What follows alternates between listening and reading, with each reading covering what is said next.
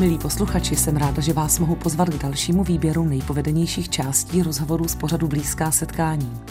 Herečka a zpěvačka Vendula Příhodová mi v Radiokafe Vinhoradská 12 zaspívala za doprovodu klavíru píseň Hany Hegerové Potměšilý host a představila mi svou srdeční záležitost Police Symfony Orchestra. S operní pěvkyní Evou Urbanovou jsme si povídali o jejím velkém únorovém koncertě v Outu aréně. Herečka a fotografka Andrea Růžičková Kerestešová mi vyprávěla o metodě focení platinotypie, kterou jí učil Robert Vano. Režisér Bogdan Sláma natočil nový film Sucho. Mě mimo jiné vysvětlil, proč ho fascinuje venkov, na kterém svoje filmy často točí. Žiju bez dětí, to je název knihy moderátorky a spisovatelky Martiny Hinkové Vrbové, kterou představila mojí kolegyně Adélce Gondíkové. No a my děkujeme za vaši přízeň a těšíme se na další rozhovory. Vaše Tereza. Český rozhlas dvojka. Rádio, které vás baví. Dnes s Vendulou Příhodovou, muzikálovou herečkou, kterou jsme živě slyšeli zpívat a nebojte se, za chvilinku zase uslyšíte, já vám včas řeknu, zda jít od beden, bude-li to nahlas, to nám všechno Vendulka poví. Ale vraťme se teda ještě do té police, nebo jenom ať, ať dopovíme, když jste tak krásně srdečně zvala, tedy jak často třeba s nimi vystupujete vy, jak často oni, ať o tom máme trochu povědomí, o tom mm. velkém symfoniáku. Vzhledem k tomu, že je to fakt velký příval energie i pro mě, tak se snažím s nima vystupovat co nejčastěji. Teďka máme za sebou uh, velký koncert, úplně největší, co jsme kdy měli v Pardubicích uh, ve sportovní aréně, tak uh, to jsme si na to poprvé takhle troufli. A je to, to je, to je prostě neskutečný, uh, jsou věci, které třeba doteď uh, určitá naše, no to je jedno, česká televize, třeba doteď i, pardon, nechci, jsem se úplně rozohnila u toho, kopu do moderátorky, promiňte. ale nechtěně. ale eh, třeba máme takový jako záznam živý, co jsme dělali v Broumovském klášteře a doteď nám to česká televize nechce vzít, že je to nemožný, aby se něco takového naživo udělalo. A to oni vlastně všechno, co se zdá nemožný, tak oni si vždycky najdou způsob, jak to udělat. Prostě není možný, aby dětský soubor jako nebo amatérský soubor, takhle orchestr, aby, aby měl ještě 30 člený sbor a jde to. A aby měl prostě zázemí, jak um, Evička Farná a ono to jde. A prostě ty lidi jenom to dělají z lásky, dělají to vlastně zadarmo a je to fakt je to fakt zážitek s nima se potkávat s takhle tvůrčími lidmi. Je povznášející slyšet, že to jde, to je nádherný, to se naopak má ukazovat a má o tom povídat. Tam teda i balet jsem viděla, vy jste zpívala to, že svý malát právě a oni tam mm-hmm. vlastně toho to bylo tančili. Asi to byl tak nějaký projekt, tam ještě byli v Lucerně, i... to ano, bylo to možná deset let orchestru, že to, tam jsem poznala svého muže, tak je to pro mě hrozně důležité. No počkejte, počkejte, tak a to, a to přesně se nám líbí, protože to tím, že dáváte málo rozhovorů, tak to, to jsem opravdu vás zjistit nemohla a vy jste tak zazářila. Tak chcete to říct, no jak jste ho poznal, nebo je to příliš intimní no, otázka? No, já jsem tam zpívala a on tam mezi tím uh, na jednu skladbu, tak tam tančili swing se Zdeňkem Pileckým a, a u toho já jsem se učila stepovat u Zdeníka. Jo, Pojďte se, no, jaký svět já jsem u něj byla jednou na hodině, ale já se, já se na sebe vždycky hrozně naštvu u stepu. a, to, no, no, a tak jsme se přes Zdeníka vlastně, že říkám, tyjo, tady je takový jako pán, takhle tady trsá, to je skvělý. No a pak jsme měli právě uh, takovou jako afterparty, protože to byla fakt velká oslava a všichni jsme se tam znali, jenom ty swingaře tam nikdo neznal. Mně přišlo, že je nikdo neocenil. Tak já jsem si dala dvojku vína.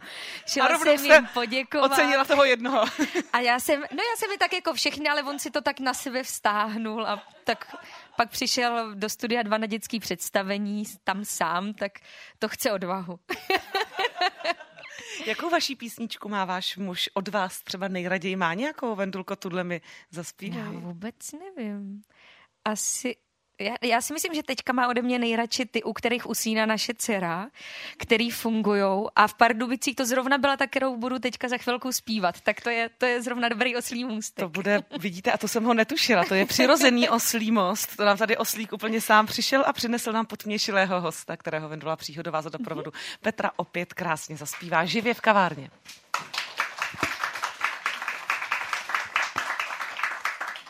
Přiznává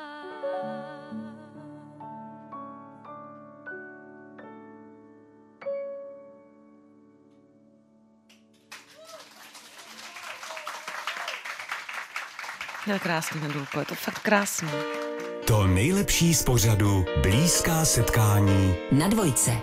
Musím říct, že jsem ani netušila, jak se výběrem Věry Špinarové, eh, úžasné zpěvačky, trefíme do noty úžasné zpěvačce sopranistce Evě Urbanové. Takhle hodně jsme se trefili, vy máte hodně ráda. No já moc děkuju za to, protože Věru Špinarovou eh, to byl můj, když jsem začala zpívat rokovou hudbu, tak to byl můj absolutně největší vzor to je báječný. No a ona nám malinko, my neřekneme jak, ale ona nám malinko propojuje tu Outu arenu 29. února, která se velice blíží už v tomto měsíci. Váš velký koncert Grande Finale, o kterém tu tak vlastně nenápadně mluvíme stále. No. To teď už nápadně, paní Evo. Eh, ona se tam nějak ta Věra Špinarová také odstne.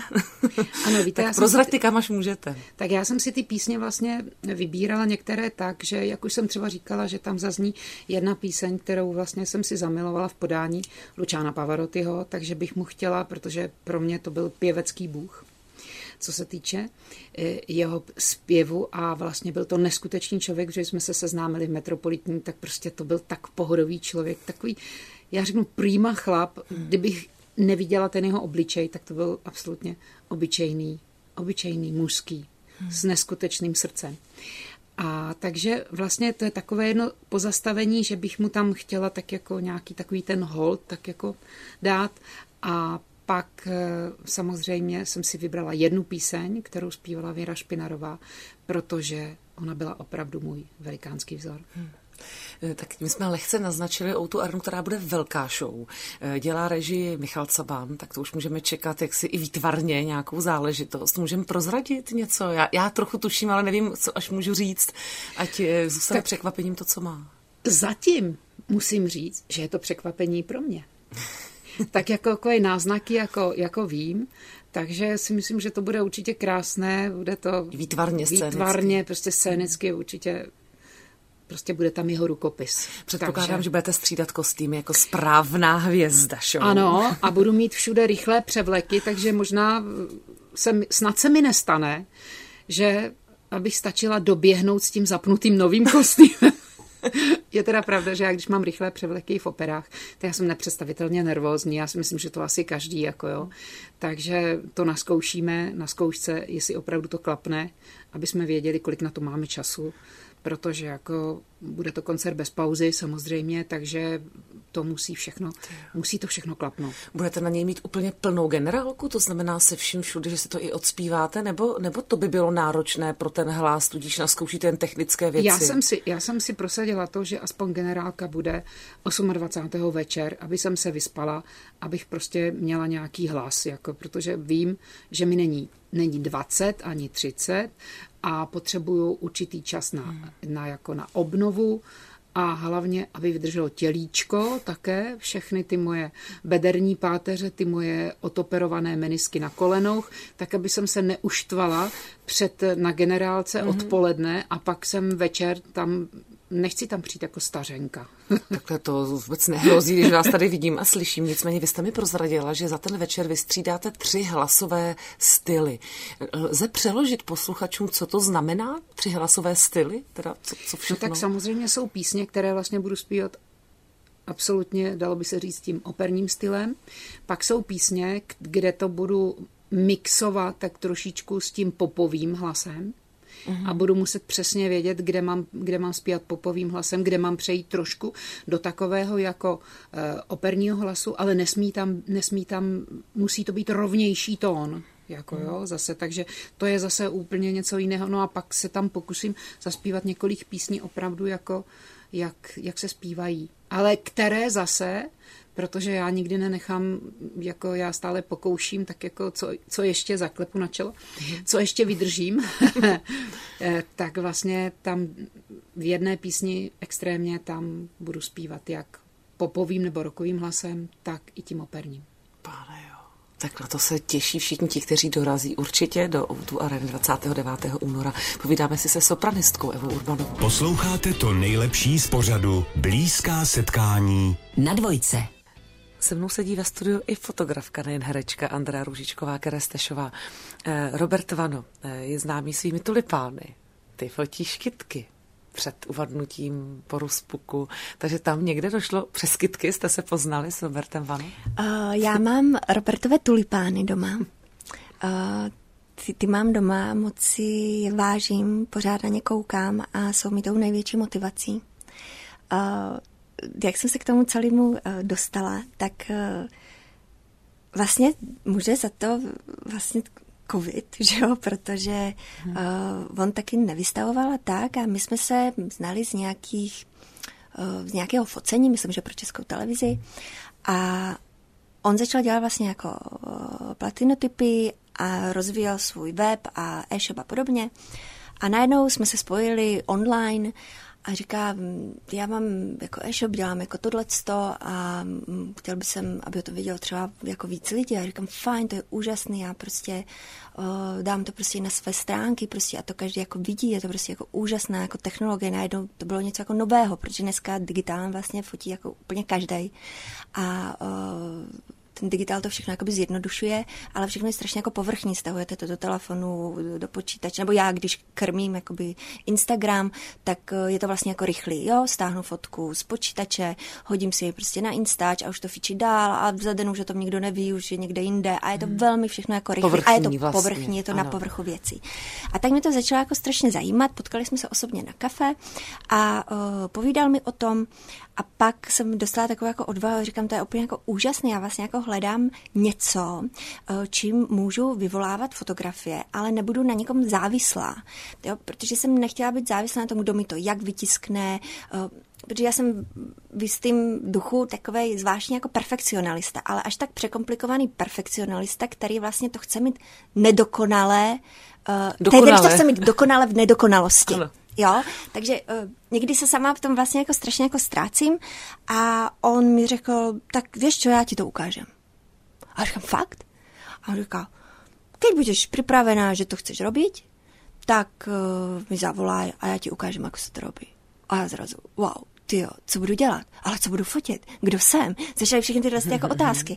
Vlastně já už nechci, aby na tak vzácnou um, techniku, jako šly nějaké jako fotky, mm, které jsem stylizovala, nebo něco, to musí být něco, mm, co je mnohem dál, jo, kde, kde ta pointa může žít jako skutečně těch stovky tisíce let, protože zajímavost je, že ta platinotypie je jedna z nejušlechtilejších, nejstarších a nejvzácnějších technik um, a vydrží tisíc let, stovky let.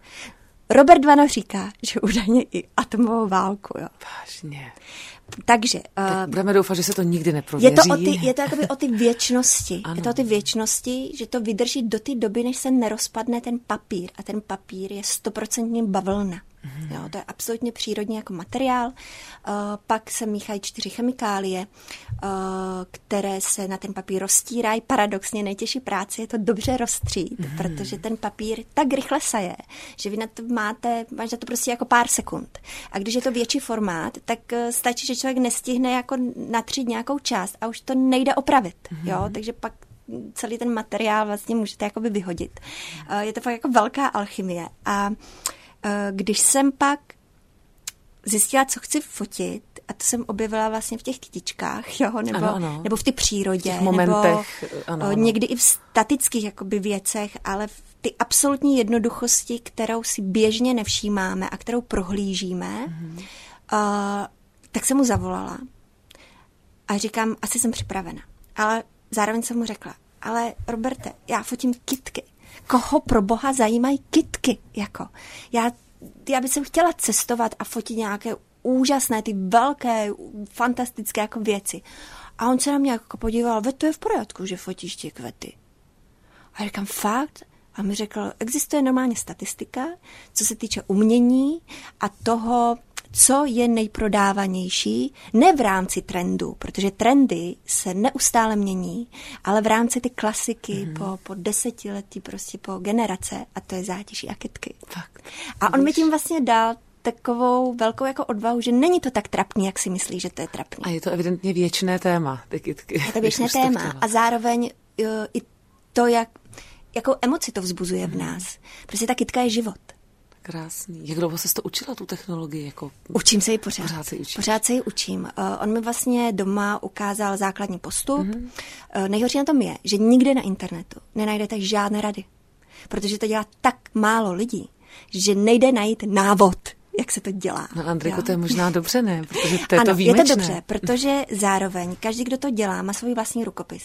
Je tam několik možností, jak ty chemikálie smíchat uh, podle toho, jakou budou mít citost, barevnost, jaké budou odstíny, pak úprava negativu. Je tam vlastně tolik proměných, uh, že dílo každého je jedinečné a zároveň, i když máš stejný negativ, nikdy neuděláš úplně identickou fotku, takže každé dílo je absolutně originální jedinečné a věčné. To je nádherné zakončení blízkého setkání, tak prosím tě, buď jedinečná a věčná nadále a děkuji, že jsi byla u nás. Já děkuji moc za pozvání. Ať se ti daří. Andra Ružičková Kerestešová byla naším dnešním hostem. Posloucháte to nejlepší z pořadu Blízká setkání na dvojce. Nejen, ale hodně o nejnovějším filmu Sucho režisera Bogdana Slámy si právě s autorem tohoto filmu povídáme. Krásně jsme od matky rodiny přešli k matce zemi, velice přirozeně, podobě Magdaleny, nebo postavy Magdaleny Borové. Eh, venkov je skoro taková lokace pro vás signifikantní ve vašich filmech. Proč? No tak většina filmařů točí v městech, jo, takže je to výzva, výzva, no, uh, No já jsem jakoby odkojený samozřejmě městskou kulturou, jo, ale vlastně jako kultura jako člověka jako v krajině a tak, to mě vlastně fascinuje. Někde jako asi mám nějaký uh, uh, prostě bytostný jako vztah uh, k vesnici, ne, ne, jako sám si neporoučím, jo. Já jsem právě jako schválně, když jsme dělali bábu z ledu, protože už jsem se dostal do takové škatulky, takového nějakého jako podivného jako vesničana, tak jsem si říkala, schválně natočím jako městský film a natáčeli jsme v Praze a natáčeli jsme v tom jako městském prostředí, ale vidíte i tam, jako to bylo vlastně o nějaké komunitě, jako těch otužilců, který se nořejí tam jako do, do, do, do těch vod a to je možná jako to, co mě, to, co mě fascinuje, je jakoby vlastně lidský jako společenství v nějakým omezeném prostoru. A uh, myslím si, že jako ty postavy, které jako jsou jako určený tím, že jsou jako ve vesnickém prostředí, tak oni vlastně nemají jako moc možnost jako útěku. Musí si všechny věci řešit, mm-hmm. řešit mm-hmm. tam na tom místě a před očima druhých. Takže jako pro mě je to takový vítaný vlastně zdroj dramatických situací. Není tam ta anonymita v podstatě. No jasně, no. Jako, jo, jako dva sousedé, což je třeba z příběh jako sucha, prostě, který se sobě nemůžou vyhnout, jo, i když každý má úplně jiný jakoby, přístup jako k životu nebo k hodnotám, uh, tak jsou určení vlastně tím místem, který je, který je ta, který, kterým je ta krajina. Takže mi to přijde jako z mýho po, uh, hlediska jako filmového režisera dramaticky výhodný, mm-hmm. to je jedna mm-hmm. věc. A druhá věc je potom samozřejmě ta vizualita. Jo, protože když natáčíte v krajině, tak ten, ta postava člověka, jakákoliv vlastně postava, je vizuálně konfrontovaná jako bych řekl takhle víc jako s tím vědomím toho vesmíru, nebo ty mm-hmm. jako samoty v tom vesmíru, když je vlastně v krajině, než jako v tom městském prostředí. To obnaženější. Kde možná. se jakoby mm. zdá, jakoby ten vesmír a ten svět a ta příroda neexistovaly, mm. takže jako pro mě je to pro mě to byl vlastně neustále výzva. Mm-hmm. Teď jste se i o tom zmínil, mají oba jiné, řekněme, ekologické postoje, bych to teď jako hodně zestručnila, myslím ti dva sousedé, nebo To není o ekologickým, ekologický postoj, mají jako eh, vlastně jiný postoj Životní. uh, k užívání půdy. Ano, ano.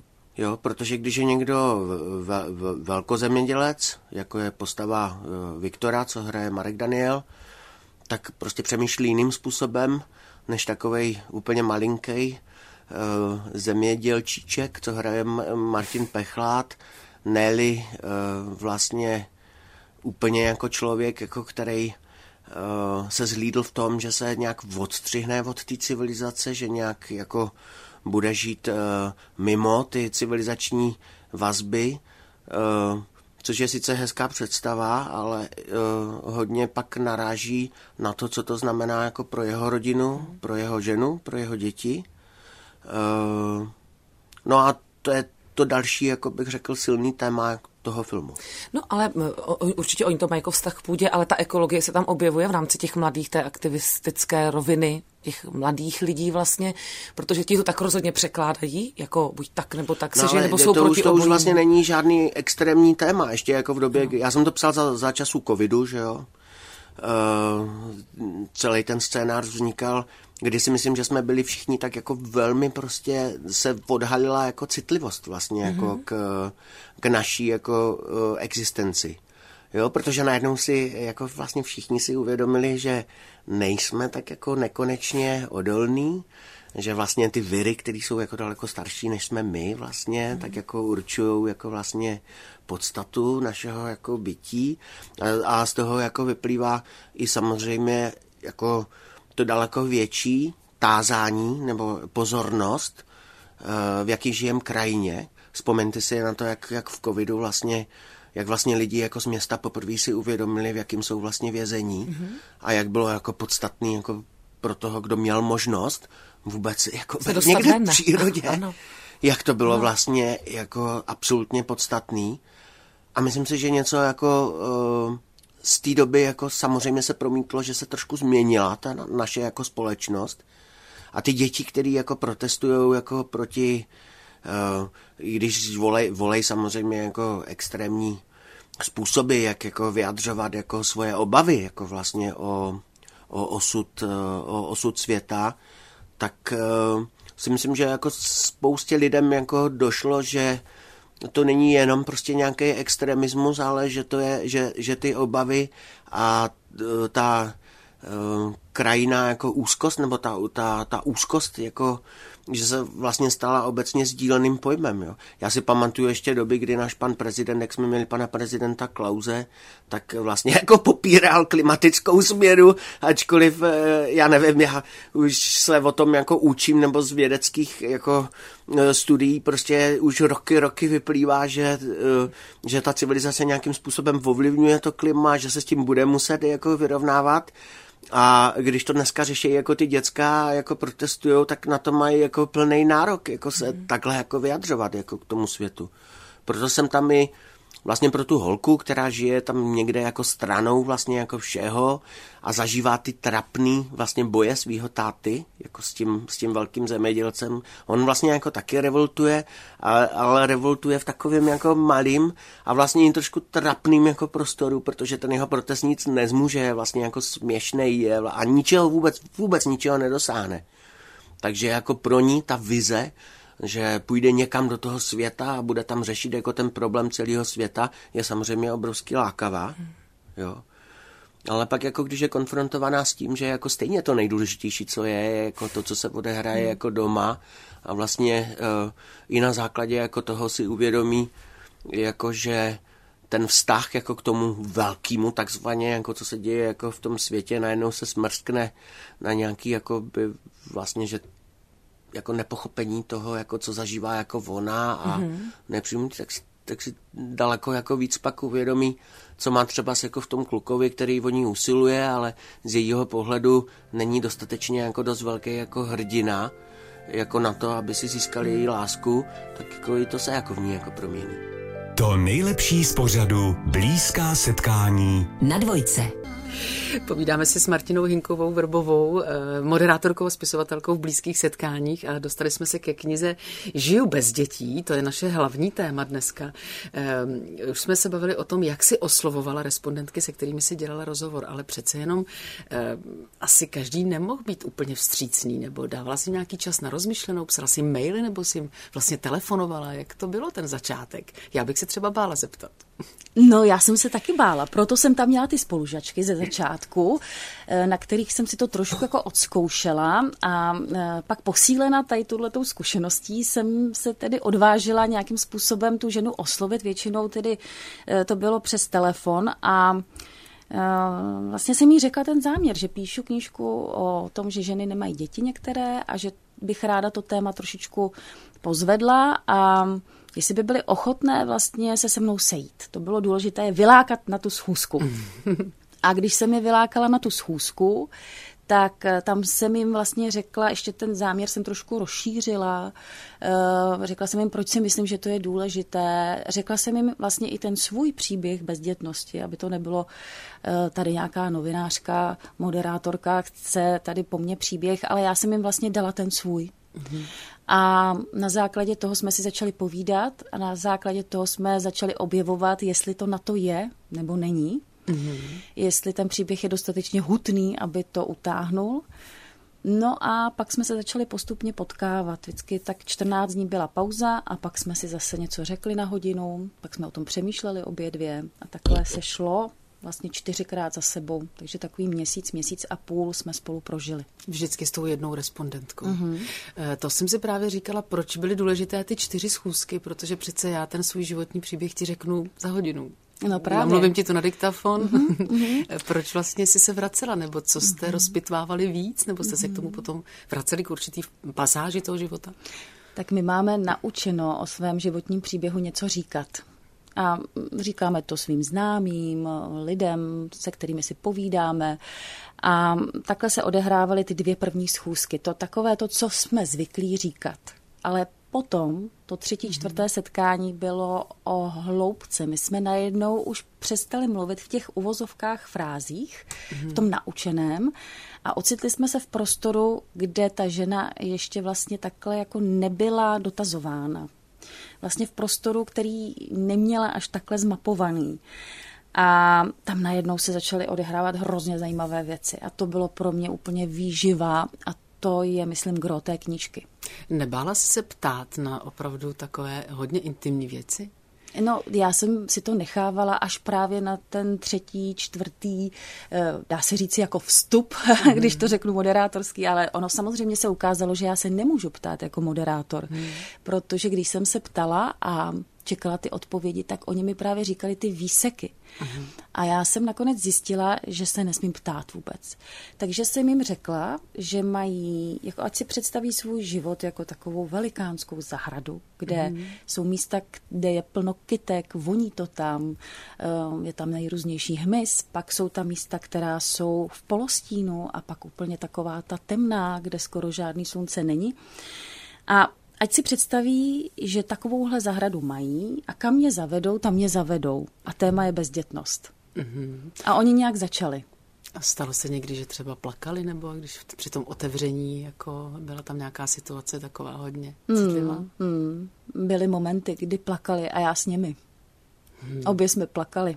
Dávali jsme si navzájem kapesníky. Hmm. Hmm. Ty jsi namluvila takhle na diktafon asi 6 hodin. Bylo to asi opravdu hodně, pak ti to doslova někdo přepisoval v nakladatelství. Petra Havelková, já ji musím zmínit, protože ano. bez ní by ta knížka nebyla. Ona nejenom, že je skvělá redaktorka, ale zároveň právě přepisovala ty rozhovory hmm. a to opravdu bylo hodně, hodně textu. Zůstalo tam potom úplně všechno? Ne, ne, ne. Muselo se to nějak mm, dramaturgicky no to jsem, jako zkrátit? No, to je právě ta práce hmm. moje na té knížce, protože já, jak jsem to celé namluvila, tak jsem pak tohle dostala v tom textu na těch mnoha, mnoha, mnoha, mnoha, mnoha, Stránka. mnoha stránkách. A já jsem musela vlastně postavit tu linku, odkaď kam půjdeme, protože my jsme se bavili na přeskáčku, to nebylo nějaké lineární povídání. To bylo na přeskáčku, chvíli jsme mluvili o tom, pak najednou jsme mluvili úplně o něčem jiném. Takže já jsem musela sestavit celou tu osu toho povídání a to mě strašně bavilo. Já jsem vlastně zjistila, že to je pro mě úplně neprobádaný svět, který mě velmi baví. No zkrátka jsi se stala spisovatelkou. Jestli se to tak dá říct, já nevím, já se asi za to samozřejmě nepovažuji, protože tady máme opravdové spisovatele. Spisovatele, to já nejsem, ale eh, to objevování toho příběhu eh, v tom rozhovoru, tak eh, to je taková jakoby mm, velmi kreativní záležitost, jako takové pucle, které najednou začneš dávat dohromady mm. a ono ti to začne navazovat. Úplně mm. tak nějak bez tvého přičinění najednou víš, kam máš jít tady z toho momentu, tady do toho momentu a najednou se ti tam rozvine celá mozaika a je to fascinující. Já se to ale nebojím říct, že dnes je se mnou ve studiu moderátorka a spisovatelka Martina mm. Hinková Vrbová. Děkuju. Poslouchali jste to nejlepší z pořadu Blízká setkání. Další rozhovory Terezy Kostkové a Adély Gondíkové uslyšíte každý všední den po 11. hodině na dvojce.